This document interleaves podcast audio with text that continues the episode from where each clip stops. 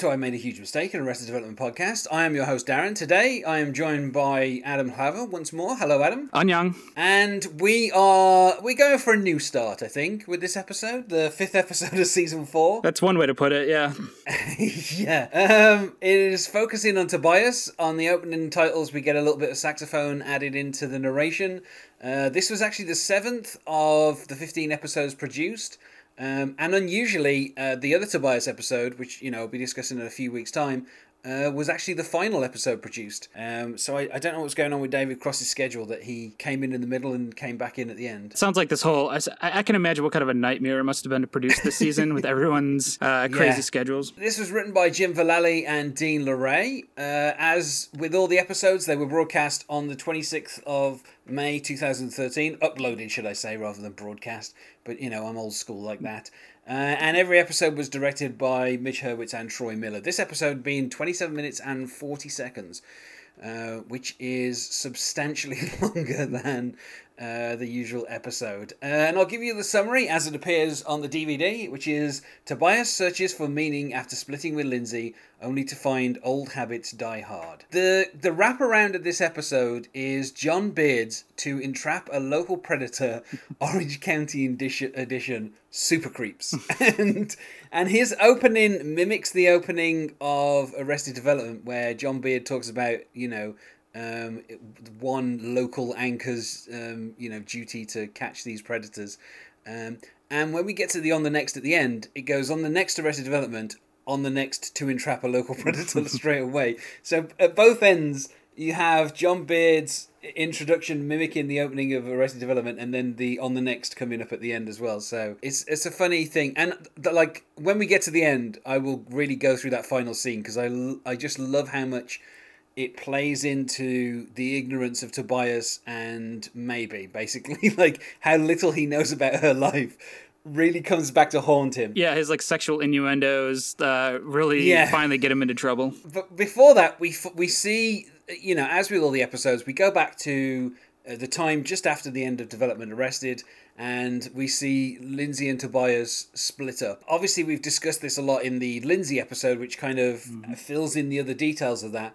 Um, but we have Tobias singing, you know, uh, "It's a fallacy," which is kind of, and then and then we actually get probably the most meta thing about the episode, other than the kind of to entrap a local predator, where Lindsay says, "Your acting career, this marriage that everyone thinks is a sham because you're gay," mm-hmm. and I like you know Tobias going, "Everyone thinks I'm gay," and Lindsay says, "It's kind of a running joke in the family." You know, because of the misleading way you talk. Yeah, I think this is the first time like that joke was actually like explicit here. I mean, there, there were a couple of times in the first two episodes, like in the pilot and the, the second episode, where Lindsay basically said outright, "People think Tobias is gay." Um, and, yeah. and the second time in, in, the in the second episode, Tobias actually has like um, the rape horn, and he pr- he presses it just as Lindsay goes to say "gay." Um, so you know, but I like as well how we get Tobias saying, you know, uh, you're saying the way I talk makes me sound gay. In, when in the last year have I said anything remotely? And then they cut back to him saying it's a fallacy, like t- uh, nine seconds course, earlier. Yeah, and it's such a great kind of joke. Yeah. Um, and then of course, you know, they talk about how all the leading um, men in Hollywood are gay. I, I, I mean, it's it's it's kind of like a really kind of funny thing because then of course Tobias, when he sits next to Job, he goes, "You look like I feel," and Job goes, "Gay," and I, it's just, I mean, it's the most explicit that they've been with this joke, but I think that is possibly because um, this being the first episode, you know, th- that is focusing on Tobias um, of two, um, and I guess if you're a new if you're a new viewer and you're watching season four for this first time, um, they kind of i mean i don't know that they have to explain this joke but i think putting that that, that kind of explanation here helps pay off the to catch a local predator at the kind of at the end basically. If you were a new viewer i don't know that you'd want to start at season four. I mean it's hard enough keeping up with what's happening having like watched the entire series.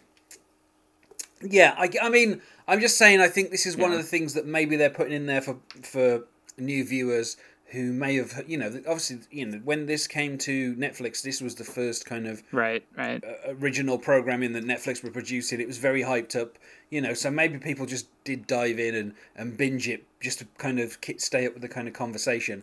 And so maybe they, they knew that there might be people who were having this as their their first viewing, and so they've kind of thrown some of those jokes in uh, towards that. But yeah, like you say, this is very complicated because of course in the next scene immediately, um, you know, Tobias comes across Eat, Pray, Love, which was, um, you know, Lindsay's, and he rips he rips the book so that he just leaves them some love, which I, th- I think is a funny way of putting it. That was nice, yeah. And of course, one thing one thing that's a really interesting, uh, important piece of information that the narration gives you too is that uh, this is five years before the To Catch a Predator scene. So it looks yeah. like we're going to get five years worth of Tobias's history um, up through the end. Yeah, they do. They do kind of very carefully let you know where we are. This is where Tobias books himself a passage to India. Um, obviously referencing the film A Passage to India. And I like how this is one of the times where the narrator basically says what the, the character is saying. You know, we see the mix up of the suitcases with Lindsay and Tobias, uh, which, you know, obviously plays a part in, in, Lin- in Lindsay's story, but not Tobias's. And like he goes, I guess having matching luggage isn't romantic anymore, which is like. Was it ever? Well, and I, I like how he says, you know, it's time to correct old misconceptions and that is why I'm making a new start. and he has the license plate um, already picked out. This, of course, being a callback to him having a number of different license plates um, when he thought he was going to get some acting gigs. Uh, most famously, the uh, the House MD license plate that he got before he didn't get the role of House, and uh, you know this is this is where, of course, he drives down the road uh, to the airport, and of course he gets in Lindsay's way, and she she screams out, "Stay in your lane, anus tart." You know, obviously we've already seen that scene from Lindsay's point of view, which which made no sense at that point. You know, it's a kind of it's a payoff to a joke like two episodes later. You know, something obviously that, uh, that Arrested Development kind of specializes in anyway. Mm-hmm. For some reason, Tobias has decided to wear a sarong? And as he's driving along it's being pulled up in the wind. And and kind of that's why he's in the way of you know the taxi that Lindsay's in. Um, and you know uh, when he's on the this is this is actually like a very kind of quick visual meta joke which is as he's trying to get his sarong back on after some coffee is spelt on it. And I, I like as well how he says, Am I the only one who still dresses to fly? and he, he gets um, coffee on it. He goes to the toilet to kind of redo his um, his sarong, but he can't get it to work. And at one point, it, it ends up looking like Portia de Rossi's wedding dress oh. in a very it's it's he when he when he it kind of has like shoulder straps and he goes oh, okay yeah. and when he goes oh well this looks better that is that's like a direct reference to Portia de Rossi basically. This the scene was a great also just a great showcase of like David Cross's physical comedy. Yeah. the, the kind of quick snap cuts of him like you know struggling to get it back on. Yeah I think that's something that's worth mentioning as well. This episode is full of physical comedy from yes. uh, from him. And, and also um, you know some of the other actors but obviously David Cross seems to specialize in this kind of physical comedy. Obviously, something that David Cross likes to do. And yeah, when he's kind of rewrapping uh, this sarong around himself, he just keeps kind of making it worse and worse. Um, at one point, of course, he says, uh, "I look like one of those hot guys from Spartacus." Uh, once again, you know, confirming, uh, you know, the kind of the thoughts of people's uh, sexuality. Now, interestingly, once he does leave the bathroom, I don't know why, but um, he runs into Chuck the Canadian, uh, played by uh, the actor Steve Zissou, I believe is how you say his name, who you mm-hmm. know created the TV show uh, Togetherness with yep. one of the Duplass brothers. I forget which one it was. I think it's probably Jay. Um, it was Jay Duplass, yes. Yeah. So uh, no, uh, nope. Sorry, it was Mark Mark Duplass. Was it? Yes, Mark. Oh, see, we can't yeah. we can't tell them apart. Uh, Can't tell the Duplasses apart. and um, yeah, so you know that was like a HBO show that ran for a couple of seasons, mm-hmm. um, and that I quite enjoyed. I don't know if you ever watched that, Adam. Watched a couple. Uh, watched a couple episodes. Kind of fell off on it, um, but it was actually it was great, and I would love to to go back to it. This episode is actually full of character actors and comedians. I mean, just just chock full of it that will that yeah, we'll that's the first um, one basically. Uh, but uh, you know, I like like how they just have this weird exchange where Tobias says, "I'm American," and he goes, "Yeah, I'm Canadian," and they're both essentially wearing sarongs. We get a little meta joke as well as Tobias tries to find failure to launch on the uh, on, on the, the the the in-flight entertainment, but all he can find on there are films that have been made by Tantamount Entertainment, including Gangie Four Facelift. Uh, Ah. So obviously the Gangie series has continued on in uh, in Maybe's absence, um, and you know once he does arrive in um, India, we get a little bit of a callback to Michael arriving in Phoenix, where he gets outside and suddenly the heat like hits him. And and I, I like how he kind of plays it where he, he comes out and he's like he, doing his own narration essentially uh, where the narrator says he, Tobias has finally arrived in India, but as he's saying that, Tobias is like, and so Tobias Funke embarked on a, oh dear lord, it's hot. and I just love the way that David Cross kind of plays it as like, here's his triumphant arrival in India, and then he just immediately gets hit by the heat, um, which I think is quite funny. And of course, you know, he gets hit by a bus and almost immediately as soon as he arrives in India. He doesn't actually spend any, from what I can tell, any time doing No. anything in India other than being in hospital. Um, and of course, this is where we get the return of Ian Roberts um, in the role of Dr. Fishman, the literal doctor, um, and accompanied here by Hasan Minhaj, um, more recently of the, the Daily Show. Um, as Oh, I didn't. I didn't realize that. yeah, he's he's the he's the, the kind of the, the intern doctor who laughs after Tobias falls off the Uh, bed. Um, he's like the second. Uh, I think he's he's he's called he's called medical student number two um, in the credits. But yeah, so it's only a small role. Um, he says the line, um, "It's like that new show we just got, the laughing." so you know, making a Oh. reference to how far behind India is with the uh, with the television. But I think it's funny because the doctor says that you know Tobias has broken his skull in two places, which you assume means that the skull has two fractures. But he says once outside the airport and once in the elevator when his sheet got caught and he was pulled off the gurney. Um, so you, You know, really got to pay attention to those like small details like that. yeah, because of course, you know, as Tobias tries to reach for the phone, because you know Lindsay, I think he's calling him. Um, he falls off the bed and he goes, uh, he goes, oh, now I've broken my skull in three places, um, and I like as well how you know the, the the students are laughing at him and they say you should be a comedy actor, and so that's the sign that Tobias has been looking for apparently, um, you know, which I, I, I think was quite funny. Um, how how many careers has this episode like launched? I mean, I, I didn't even realize Hasan Minhaj was in this, but uh, with all the other ones we were talking about, uh, it's pretty it's pretty amazing uh, the the amount of uh, talent that uh, this episode encapsulates. well, yeah, I mean, there's also Nelson Franklin, and later Beck Bennett appears in a very small role, and interestingly, of Josh Trank also appears. It's worth discussing that once we get to it because that's quite a funny cameo uh, for a number of reasons. Um, but yeah, no, the, the the kind of the weird like little cameos from like Hasan Minhaj and various others, it's it's quite remarkable. But I think at this point, obviously, Arrested Development had a kind of reputation, and I'm almost certain that Mitch Hurwitz could kind of just put out a casting call, you know, and just say, "I want new people for."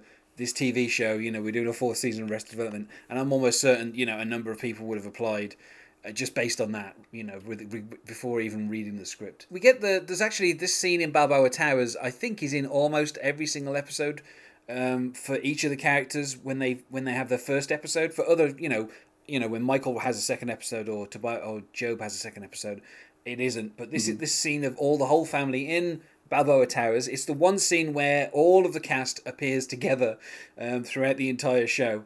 Um, and you know, Tobias and Lindsay are both talking about their journey, uh, which turned out to be the same journey once once the Mastercard bill came in, which I think is quite funny that they were both in India and neither realised that they were in India. I like how Tobias talks about how for two thousand rupees we'd both go down on Matthew McConaughey, and, and Which ends up being like thirty six dollars or something. yeah, and he I like how he holds Michael's like arm as if to suggest, you know, this is something that they share. And Michael, of course, goes, "I wouldn't," and which you know, I think that's the last time we hear Michael in this episode at, that, at that meeting.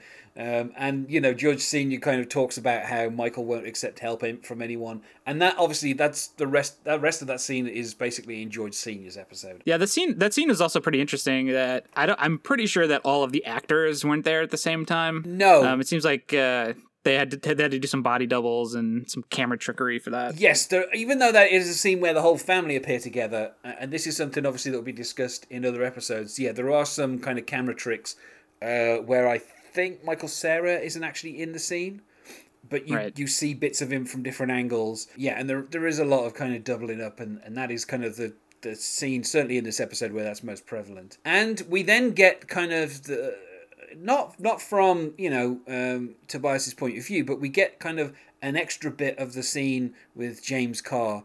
Uh, who previously sold the house to the Funkes, uh, which of course has that wonderful reveal of maybe standing on one side um, and and the both of them forgetting that she even existed, uh, which you know kind of also uh, you know um, calls forward to the the gag that, that, will come up at the end of the episode. Um, and I like here how you know we get the end of the scene, and and then Tobias kind of stays behind.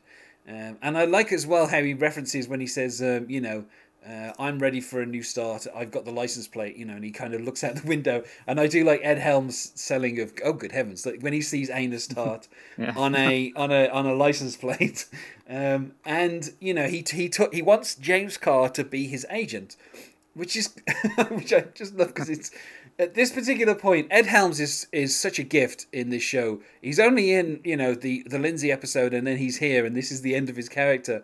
But I love how he hmm. goes, you know, I'm a real estate agent, I'm a predator. I sell giant houses to very poor people who can't afford them with predatory loans. and it's like kind of that level of honesty that kind of attracts Tobias because he's like, that's the money stuff I don't understand. he doesn't realize what's being said to him. It also, this really just, I mean, this is Tobias though. Like people talk to him and he doesn't hear what they say, right? We see this throughout the whole series, and, uh, and that's what's so funny. I mean, even like Lindsay, Lindsay and Tobias talking to each other, they, it always feels like they're they're talking through each other and not to each other. Yeah, and that's what I loved about this episode is that Ed Helms was very explicit. Like, I am, I, I cannot help you. I'm, I'm a predatory, you know, real estate agent, and uh, you know he Tobias never just really seems to fully understand what people are saying to him. no. Um, and I like as well here how he says, All I need you to do is tell people what a terrific actor I am, because I can't do it believably. Uh, which, once again, a complete lack of self awareness from Tobias was such a great line as well. Um, and of course, he asks James Carr to to fire his current agent, who is at Allstate, uh, which I understand um, Allstate, what type? What type of firm is that? I know it's not like um, it's definitely not like an acting agency. I don't know. There, there's commercials for it all the time here in the U.S. Um, it's like general liability insurance. Yeah. So obviously somebody else who has said the word agent in their title, and he's immediately yeah. hired them to be his acting agent, and they obviously were not exactly. suited for the job. Um, and you know, I like how the narrator says Tobias started seeing positive career signs everywhere he chose to put them. And we see his his like Hollywood sign with "Hooray for Tobias" over his bed, which is next to Lindsay's like giant kind of like princess clan like bed that she's got, and they can't touch each other, which is something which is a little visual they do later in the episode as they they both try to reach out each other's hands and neither of them can can touch, um, which I think is is quite funny. Um, and you know he he goes onto uh, studio lots and starts handing out headshots. Um, and, you know, this is where we get a little bit of the Thanksgiving, which, you know, appears in appears in full in a, in a different episode uh, where we have duck l'orange and the duck basically hasn't been cooked. And it just starts running around. And we have maybe uh, you know uh, tobias and lindsay all trying to get this duck to go back into the, the oven. And i like how tobias is like throw oranges at it. Hot orange. Hot orange. It's just like kind of I th- I get that they kind of seem to be just like um, improvising around what the duck is doing. That's what it seems yeah. like to me. But I just ha- like how they're just kind of randomly shouting things at this duck and trying to get it to go where it wants. Um, and I, I like how Tobias goes. It's throwing its voice. we just like just the lack of self awareness is amazing. Yeah, yeah. I, the rumor has it that the scene that they didn't know what was going to pop out of that that the actors didn't. Yeah. and they were just kind of told to react to whatever happens. Yeah, That's pretty. That's pretty impressive. Yeah, it does, well that's what it seems like to me. It's like you can't you couldn't write, you know, what's going to happen with a duck, can you? So they obviously just seem to, you know. I like as well how, you know, there's this little kind of split screen thing which, you know, because because John Beard um, you know, leaving his house has been shown in a different episode. They just do it as like a little kind of corner of the screen while they also have you know the writers strike and they have the housing market collapsing and just all these things from like 2000, 2007 2008 just all happening at once and how none of this is deterring Tobias from his dream which I kind of love. And then we end up um in possibly I mean I love the ending of this episode because it's just such great kind of interplay between John Beard, who turns out to be, you know, a really good straight man against um, David Cross, um, if you pardon the, the pun. And we end up here at um, Ed Helms' character, James Carr, has committed suicide because of the collapse in the housing market. Um, and I like how the priest is like being so on the nose and saying, I believe he died as a warning in a way his message perhaps to live within our means and be realistic about our lives. And of course, Tobias says, I shall redouble my efforts so that he died in vain. And everyone kind of gasps and he like, oh, meaning that he would have led a pointless life. it's just like completely inappropriate for the the kind of the the the kind of um the setting but i just love how like this kind of cluelessness and it's important to note that obviously you know this episode focusing on Tobias, this is the most we've ever spent with this character up until this point. Like he's only ever been, you know, a, a third of any other episode. He's only ever been like a small storyline. Um, and in some Yeah. episodes, he's only ever appeared in like one scene and said the word douche chill and then disappeared for the rest of the episode. um, so this is like a, so much kind of time that we're spending with this character. And I think that David Cross manages to pull off um, keeping him interesting, basically, you know, because we have like the kind of physical comedy i i when he goes to India. We have the obliviousness of him not realizing that an estate agent shouldn't also be, you know, a talent agent. And then here we have him at the funeral, just completely unaware of what's going on and kind of saying these things that are highly inappropriate.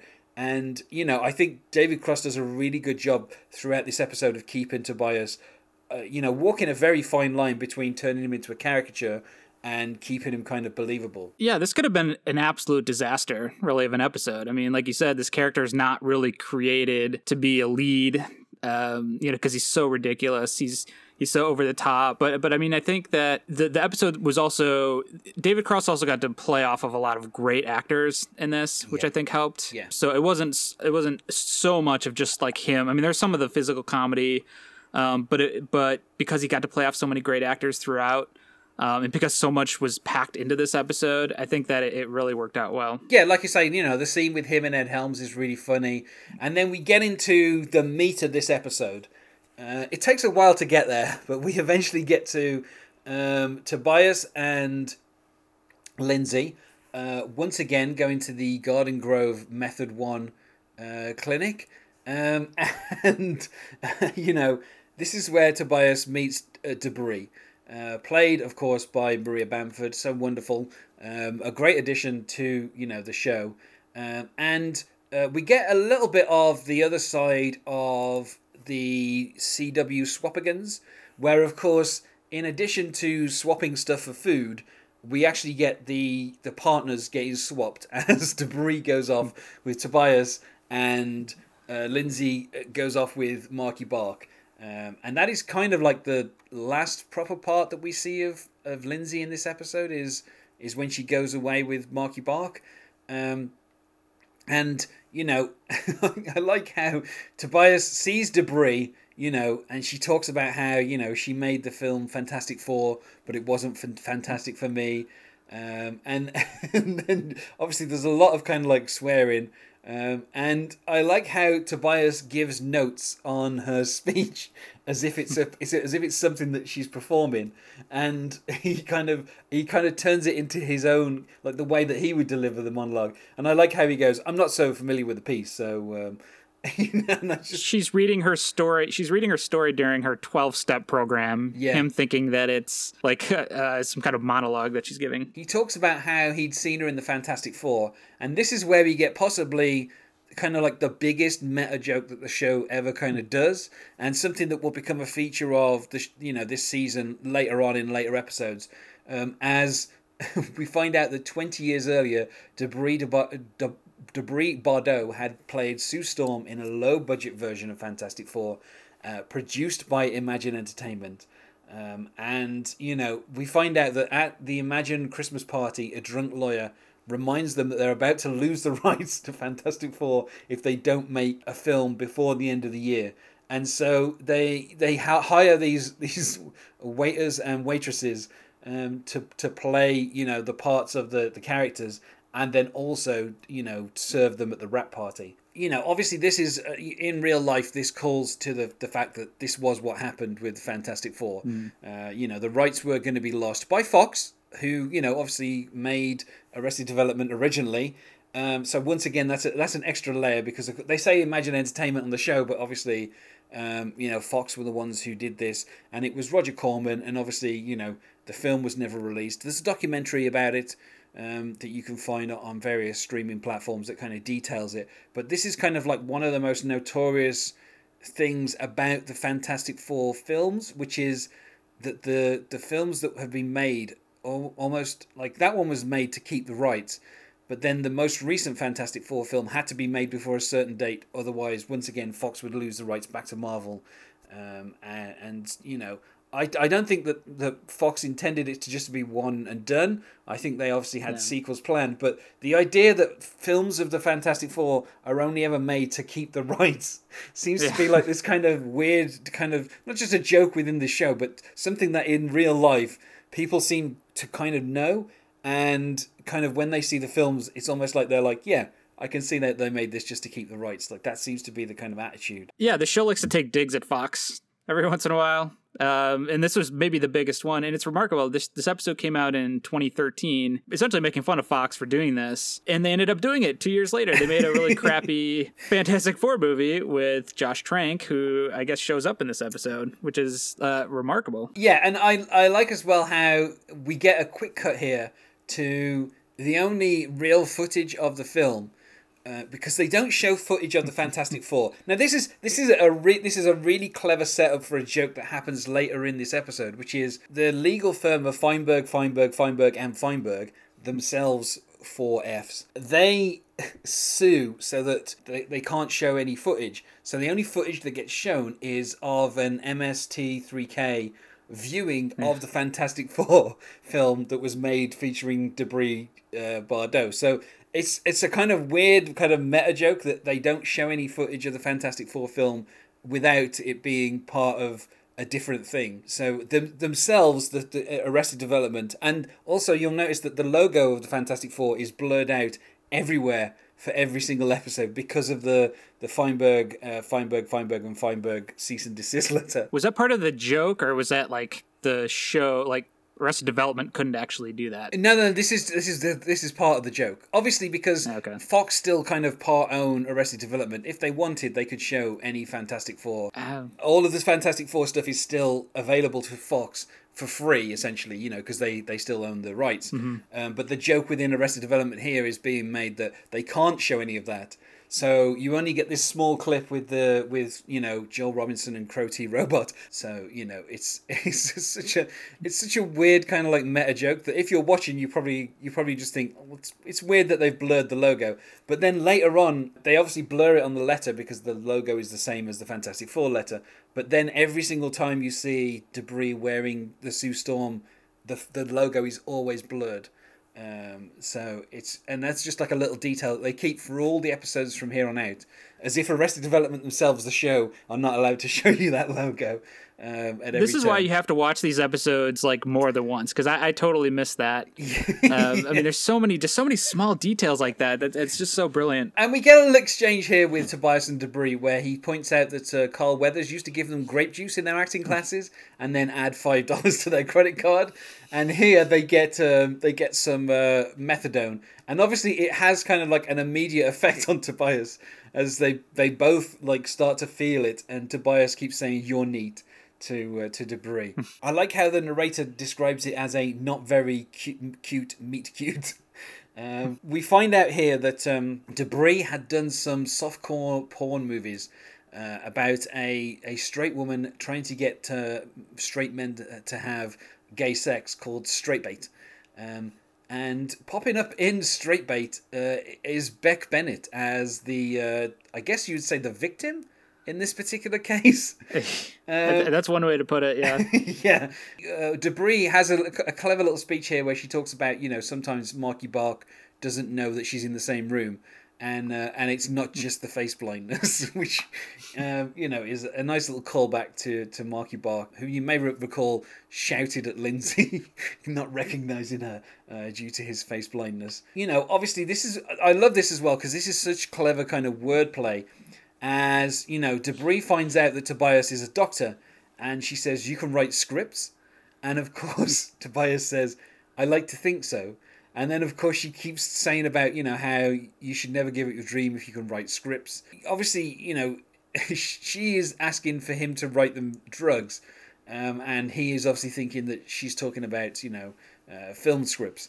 Um, so I just like how this entire relationship, much with with Lindsay, is one of mm-hmm. complete mm-hmm. misunderstanding and him not really paying attention to what DeBrie is actually saying. Obviously, this takes place uh, you know, after he's gone to the Method One acting clinic. So um, Tobias, once again, completely oblivious to everything that's happening. Um, and of course, they kiss when she says, "You remind me of Billy Crystal."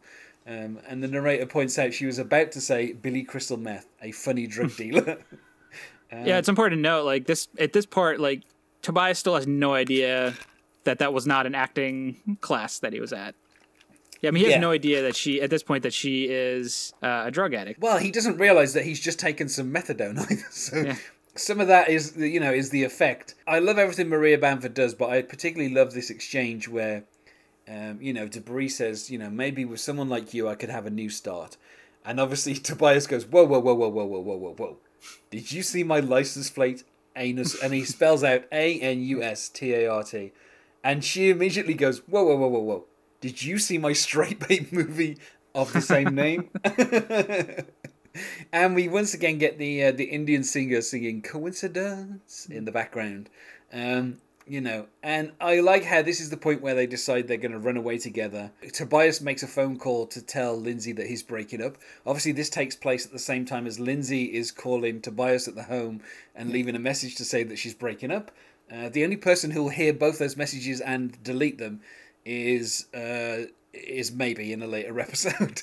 um, but this is setting that joke up basically. Um, and you know, at this particular point, um, a- after having the methadone, um, DeBrie basically collapses, um, and they end up in hospital. Um, and we meet uh, Nelson Franklin, um, who uh, you may remember as the cool guy in Scott Pilgrim versus the World. Oh yes. Yeah, so he he's now. I'm trying to remember what sitcom. Oh, he's he's been on Veep, obviously the, the last couple of seasons. Oh yeah. Along with the uh, that that one congressman who's who's on. Um, who's also on Life in Pieces on CBS. So there's a lot of people from other sitcoms uh, popping up here. But yeah, he, he kind of he appears and he basically lists kind of everything that is you know, wrong with Brie. Although he calls her a, a butterface um, because she had been eating butter. Um, in fact, I like the fact that they, they recap the the dinner, but very quickly, kind of as the narrator explains, you know, there was some misunderstanding over dinner, and you see, you know, Brie, DeBrie eating butter, and Tobias trying to do some um, some improv with her. This is where I, I like as well how Tobias describes the amount of butter that has been eaten as uh, a Star Trek chess set's worth. which is such an odd measurement. I was trying to I was trying to think if that was like a callback to anything. I mean, sometimes like things are just like weird things that they say, and sometimes they're callbacks. But uh... I think in this particular case, that's just a weird way of doing this. Um, we find out that this happens at the time where Tobias misses Lucille's trial. Um, obviously, that being a, a, common a common thread throughout all these episodes. Uh, you know, aside from you know, starting after development arrested, they all do call in on the on the trial on every single episode just to let us know uh, that everybody is basically missing uh, uh, the trial because no one ends up you know being there. Um, And I like as well how, you know, DeBrie says that everyone leaves her. Um, you know, she talks about she's been, you know, left in dumpsters and on a curb. And, and Tobias, you know, says that he's not going to leave her, uh, you know, which is a, a sweet moment. Hmm. Um, of course, when the doctor comes in, to, you know, identifying DeBrie, he says we've got a 61 year old male. So, so you know, there are a, f- a few kind of uh, sh- cracks at uh, DeBrie's appearance, but her name is DeBrie. Um, so, you know, it's obvious that, you know, she is meant to be essentially kind of cast aside. Um, and This episode really goes into some dark places. it does a little bit, particularly as the doctor lists everything that they've tested her for, and she's got chlamydia, syphilis, gonorrhea, hepatitis, pancreatitis.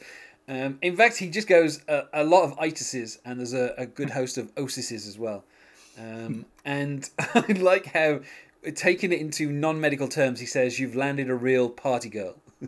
Uh, which you know, Tobias obviously sees this as being like a kind of a, po- a positive thing, um, and this is where we, you know, Tobias finally finds out that DeBrie has a drug problem, where you know he says she's going to have to tackle this drug problem, and of course Tobias goes, "You didn't say you had a drug problem," and DeBrie points out that they met at a methadone clinic, and he goes, "Are you high? We met at an acting class." And then this is where we see Tobias finally figure that out. And I like how he goes, the method one. And then while he's kind of Oh. just standing there figuring it out, the doctor kind of leaves. Um, and, you know. It's like I'm gonna let you figure this one out. yeah. Um, and I like as well how Tobias compliments uh, DeBrie by saying, you know, when I first saw Straight Bait, there were two men making love, but I couldn't take my eyes off of you. he says that of, of, of the series of Straight Bait, he's only seen two, four, and nine. Uh, nine, of course, being the one that is titled Anus Tart. Um, so, you know, obviously, maybe Ah. that's a hint of, of where he actually got the name for the uh, license plate. Now, the final part of this episode is mostly um, Tobias being sued. um, I don't know why, but he, he, he wears like an old timey um, photographer's outfit and has like a uh, a camera, like a box camera on a on a tripod, and and uh, and a little kind of um, uh, the flash that kind of goes off, like the the powder flash. An earlier joke, and this is probably people don't remember this, but when they when they're in court in season one, someone has an old time flashbulb camera. And they take a picture, and as it kind of like goes off, the judge starts going order in the court, and someone else goes, "Who brought that camera into this court?" And so I don't know if this is like a little callback to that, that for some reason in the Arrested Development universe, people still have old timey flashbulb cameras. Um, but I don't know, I don't know why. But Tobias adopts this kind of like 1920s uh, carnival barker voice and starts going, you know, uh, come one, come all, get your photo taken with Sue Storm from the Fantastic Four. And it's such a weird choice for his character, but at the same time, I kind of get why he's doing it because that's Tobias, and he doesn't do anything in a straightforward way. I've seen David Cross do kind of that old timey voice before, like in stand up or something. I wonder if that's just kind of showcasing Yeah. that, maybe. maybe maybe he just decided this is a good time to do it um and you know of course uh, they get into some kind of you know kind of trouble here identifying the fact that it is the original sue storm DeBrie Bardeaux. This is where we reveal that DeBrie has a law degree. Um, and of course tobias is a doctor. So they're both highly trained professionals but for some reason they're walking up and down hollywood boulevard trying to get people to take pictures with them for $10 My favorite part of this scene too was uh was was Tobias like trying to shoo away kids, getting like free pictures. yeah. It's like no, no, no freebies, no freebies. Yeah, which in itself is kind of a little bit like you know, like a a 1930s film with like kind of I don't know, like the the Dead End Kids or something like this. This kind of groups of kids that are going around doing mischief together. You know, at this particular point, they they realize that they need to both be dressed as the Fantastic Four for people to recognize them. So of course. Uh, Tobias dresses as Johnny Storm, the human flamer. Um, and I like as well how you know um, as as this father and his and his son who identify them as the ambiguously gay duo. Um, as they as they walk away, Tobias tries to to kind of light a uh, a, a spray can and and goes, "Look, children love fire," and it's so kind of inappropriate and dangerous um, for them to kind of do that. The actor that played the dad in that um, is Dave Anthony, who does a really good podcast called The Dollop. It's like a history pod- podcast. Yeah, Um, but that was another uh, another nice, fun little cameo. yeah. And I like, I love as well because this is the stupidest moment in the entire thing, but probably my favorite moment as well, where Tobias goes, two people in blue just doesn't say Fantastic Four, but you know what though?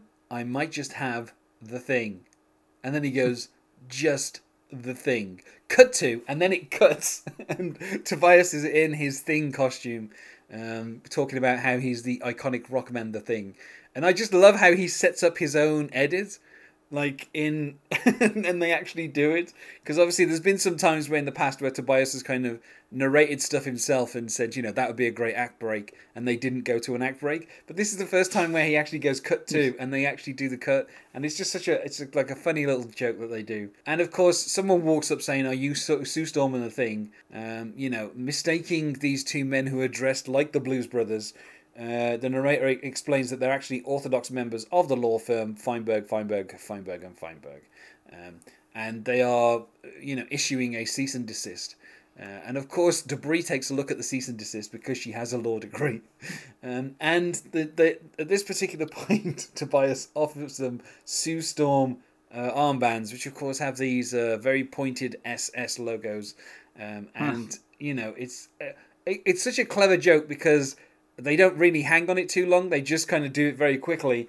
And then the narrator says, although the hate crime charges were dismissed. So they don't bother to say out loud what exactly is wrong with that picture, but they just kind of do it very quickly. Yeah, that was a very blink and you miss uh, kind of joke there. And, you know, of course, paper beats rock. Uh, in, in previous times, they had the paper covering, uh, you know, the, the rock and, and uh, you know, Gob with some giant scissors. Uh, so obviously they like to make the, the rock paper scissors jokes. Each time here they, they they keep wearing the uniforms and they keep trying to avoid being sued. And um, so you know they they they they go 500 feet away from the entrance of Disneyland. Tobias says that they're rock monster and ability to be invisible person. Um, and once the undercover cop says, "Do you want the ten dollars?" They have to admit that they are the thing and Invisible Girl, and then of course Tobias gets arrested because these are undercover cops. Uh, but I like that there's like an undercover kid cop, you know, which is like you know to make it so that it's more believable.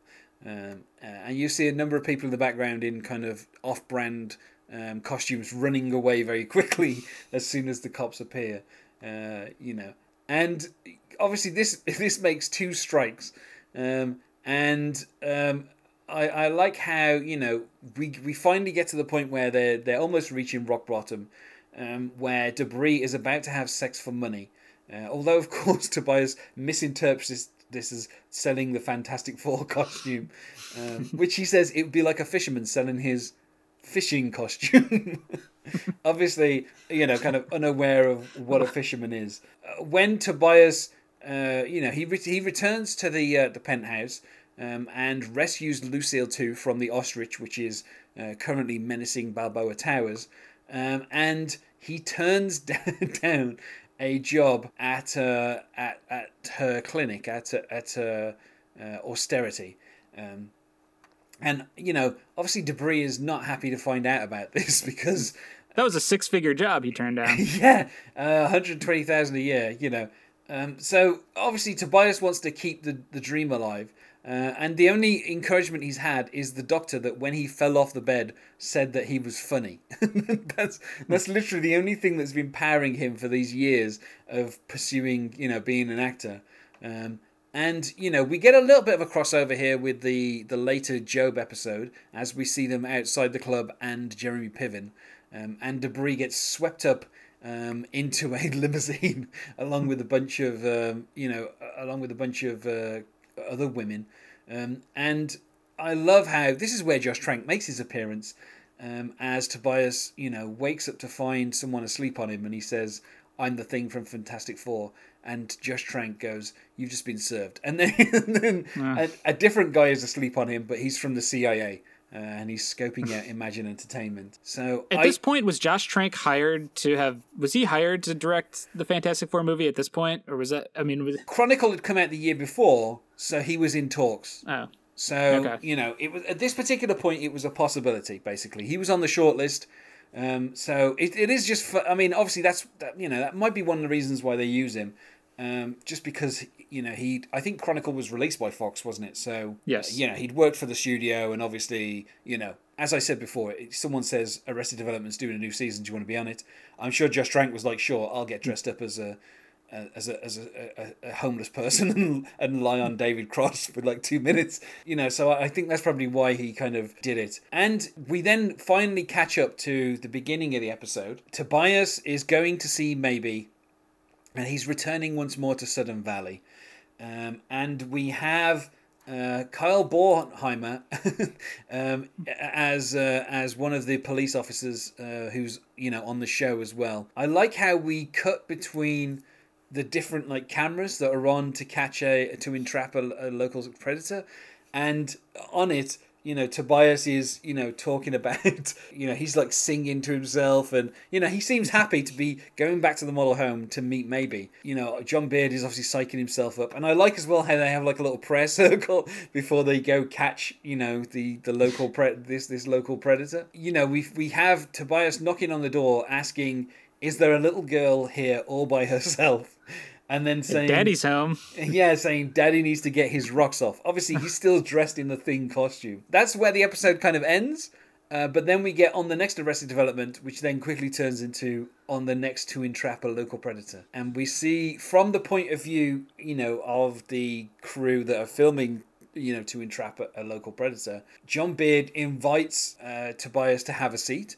Uh, which obviously is what used to happen on To Catch a Predator. Um, and I like how he talks about how, uh, you know, he's here to see his little girl. He wants to show her daddy's thing. Um, and, um, you know, he's he's confused as to why John Beard is there. And he's like, uh, I'm doing an, an a uh, local interest piece, which I think is, you know, quite a funny thing. Um, and, you know, I like as well how the name, maybe, also helps along with the fact that Tobias yeah. talks in this funny way where you know he's like are you you know is this about my daughter? And he's like are you here to see your daughter? And he's like yes maybe. And it kind of it sounds like he's not here to see her.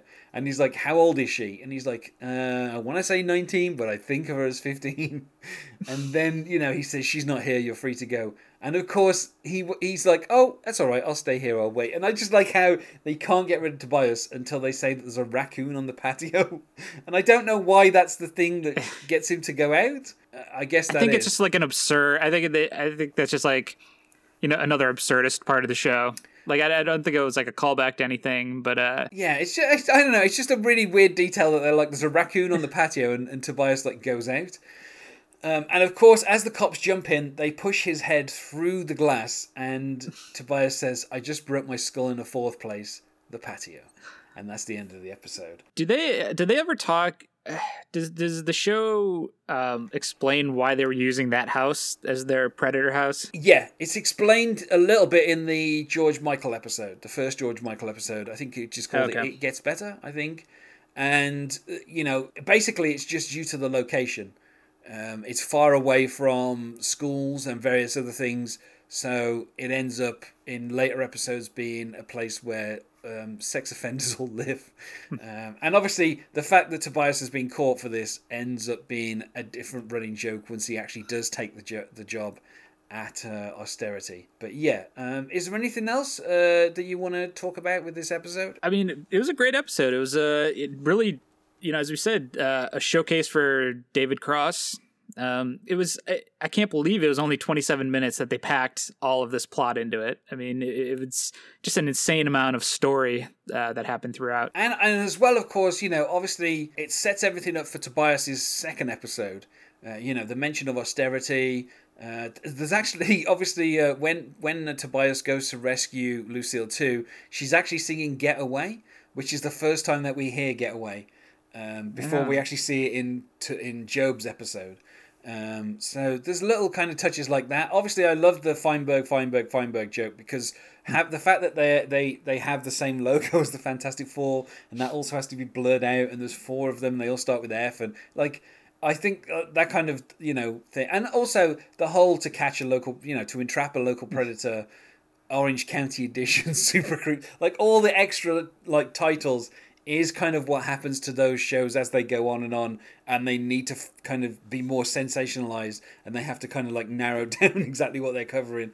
Um, you know, so that's kind of a, a, a clever kind of little, like little observation. Yeah, I think that kind of that also kind of dates this episode a little bit. I think at that Yeah. time in 2013, To Catch a Predator was like the biggest show on TV or one of the highest rated shows on Yeah. American TV at that point. this will come back in in future episodes anyway but yeah it's just it's i just love how it's just kind of such an absurd amount of titles that they put in as well you know you could have got away with just to entrap a local predator but the fact that they have to keep adding extra um, bits uh, but particularly Super creeps. That's, yeah, the, the fact the fact that John Beard, you know, talks about the story of awful people who are about to lose everything, and the one newsman who had no choice but to entrap them. Like the fact that he he kind of d- does the opening narration for the show, but slightly different, is you know is is such a kind of uh, clever joke. And something I didn't point out, but in the funeral scene, there are a couple people with um, uh, spinners, like spinner signs in the background.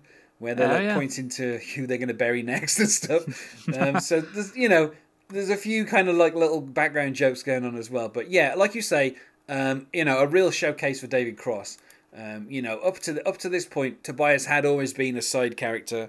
There were very few stories where he was the lead, and they were always just you know they were always the C story. Like he never really got a kind of a, a, a leading role in any episodes, and if he did, it was always in conjunction with one of the Bluths. Um, you know, it was always a storyline with him and Lindsay, or you know, him and Michael, or uh, you know, Jubias Industries. Um, you know, like so, there was always a, there was always him paired up with somebody else. Of course, a lot of the time paired up with Maybe, um, despite his kind of indifference to her existence. There's there's a lot of kind of times where he's been paired with people. Uh, this episode actually kind of the same in that he gets paired up with Maria Bamford, and obviously you know we have the literal doctor, and we you know so there are still other people who are there to bounce off him. But I think you know David Cross does a really good job of making Tobias, uh, let's not say a believable character, but at least a bit more of a rounded character in this particular episode. Obviously, um, you know all the other all the other you know cast members had already had that chance essentially in the in the in the main run of the show. Um, you know there have been a lot of stories focusing on Michael or Gob or Lindsay. Um, you know there have been a lot of stories focusing on George Senior or Lucille. Uh, you know there were a few times where um, you know uh, Buster had got his own story, but this is the first time really focusing in on what Tobias is. Um, and I think it's it's funny that he manages to keep the character kind of grounded, even though he's so oblivious to literally everything that's going on. You know, to the housing crash, to the methadone that's being taken by DeBrie. You know, to the you know the the kind of the constant cease and desist, which should tell him to stop doing what he's doing. You know, like everything is basically kind of against Tobias, and yet he manages to remain kind of upbeat. And I think that's down to David Cross's like selling of the character. Yeah, he, David Cross was actually the most skeptical or vocally skeptical that this new season was ever going to happen. Yeah. Um, so I'm glad. Uh, you know, it seems like he really embraced it, and it's. Uh, it turned out that his episode was certainly one of the better ones of the new season. And, Yeah. Uh, it'll be interesting to see what he does. Uh, I I think the this the new. I think there's going to be season five, maybe in like a year or so. Yeah, yeah. Um, they've, I mean, they've announced that they start filming at the end of this year. I think so. Um, Oh, that's great. Be interesting to see. I mean, there's been a lot of different rumors of exactly what they're going to do, but um, you know, Mitch Hurwitz has said that they're basically scheduling it so that all of the cast can be together and they can kind of get back to, you know, the original feel of the show of having all those different characters together. So, um, yeah, be interested to see what they do. But you know, I'm I certainly. Uh, I know people obviously have very different uh, views on what season four, you know, the quality of it. Uh, but I think this is easily one of the best episodes. Just, and I think actually that the the second Tobias episode kind of almost tops it a little bit because you get so much more. You know, you get the running joke of him constantly having to say to everyone that he's a sexual predator and all that, and like it just becomes like a, a, when he's when he's at austerity. There's a lot of really funny kind of jokes that, that take place there, and obviously everything to do with the Fantastic Four musical. Uh, is just really great, but this, of course, you know, sets it all up with DeBrie being the Fantastic Four, and you know they do the whole cease and desist thing. But when they bring it back, you know they they they kind of um, you know they don't do the same joke again that's what i like you know like they expand on it and they kind of make it uh, an important part of the whole you know cinco de cuatro thing later on in the show thanks very much for joining me adam is there anything that you wish to um, plug before we go? Oh, oh, sure. Uh, you can catch us on uh, the Seat Fillers podcast at the Seat Fillers. We do movies. Uh, we're currently talking a lot about the Emmys right now and some good television um, at the Seat Fillers, theseatfillers.com. Great stuff. You can find us on Facebook at uh, I've Made a Huge Mistake, or you can follow us on Twitter at A Huge Mistake Pod. Um, otherwise, thanks for being my guest, Adam, My pleasure. and goodbye.